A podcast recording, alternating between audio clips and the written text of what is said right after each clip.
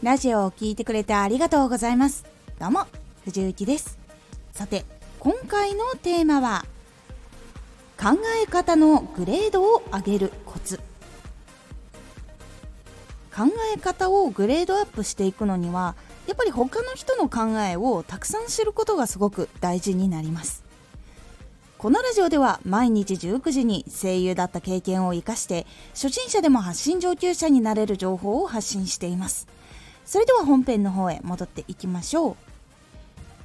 人の考え方を知るのって昔に比べたらいろんな方法でできるようになったのでそのコツとか使えるものっていうのをお届けしていきます。人の考え方を知る方法としては4つあります。でこれ私もやってることなんですけど1つ目本を読む。2つ目ラジオを聴く。3つ目動画を見る。4つ目話してみる。これが一番いいですね。直接会って話すことってあんまりないかもしれないんですけどその人が出した動画とかラジオとか本とかだったら手に取ることっていうのは少し難しくないと思うんですよ。直接会うよりはこう検索して Amazon とかでも今本買えたりするし本屋さんになかったらそうやって入手する方法もあるしその人がチャンネル持ってたらそのラジオを聴いたりとか動画を見る。でも結構変わります。結構その特に成功している人の考え方っていうのはどんどん取り入れた方がよくて自分がこうどこまで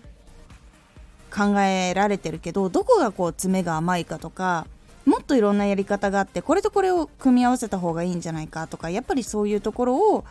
グレードアップしていく必要もあるしあとは考え方向き合い方っていうのがやっぱり作品にどう向き合うのかとか届ける時にどうやって向き合っていくのかとか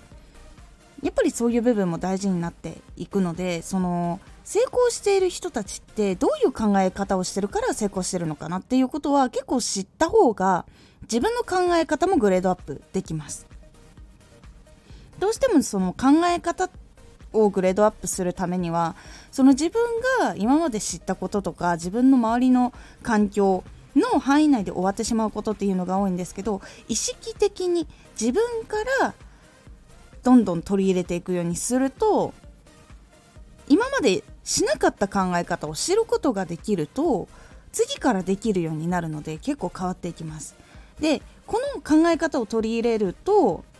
例えばそのラジオでどういうふうに発信内容を選べばいいのかっていう基準が自分の中にもあったけど他の人はどうしてるんだろうって成功してる人はどうしてるんだろうって考えてもわからない時はその人のラジオを聞いてみたりとかするとあこういうのを基準にやっているんだっていうふうに考えると自分の中でも一つその選択の方法っていうのが出てくるっていうのがあるので考え方っていうのはどんどんどんどん知って自分の考え方のグレードをアップしていった方がいいというお話でございました。是非参考にしてみてください。今回のおすすめラジオ。先人による成功の法則を無視しないこと。先人の人たちの成功の法則をどのように取り入れてどのようにストックしたらいいのかっていうお話をしております。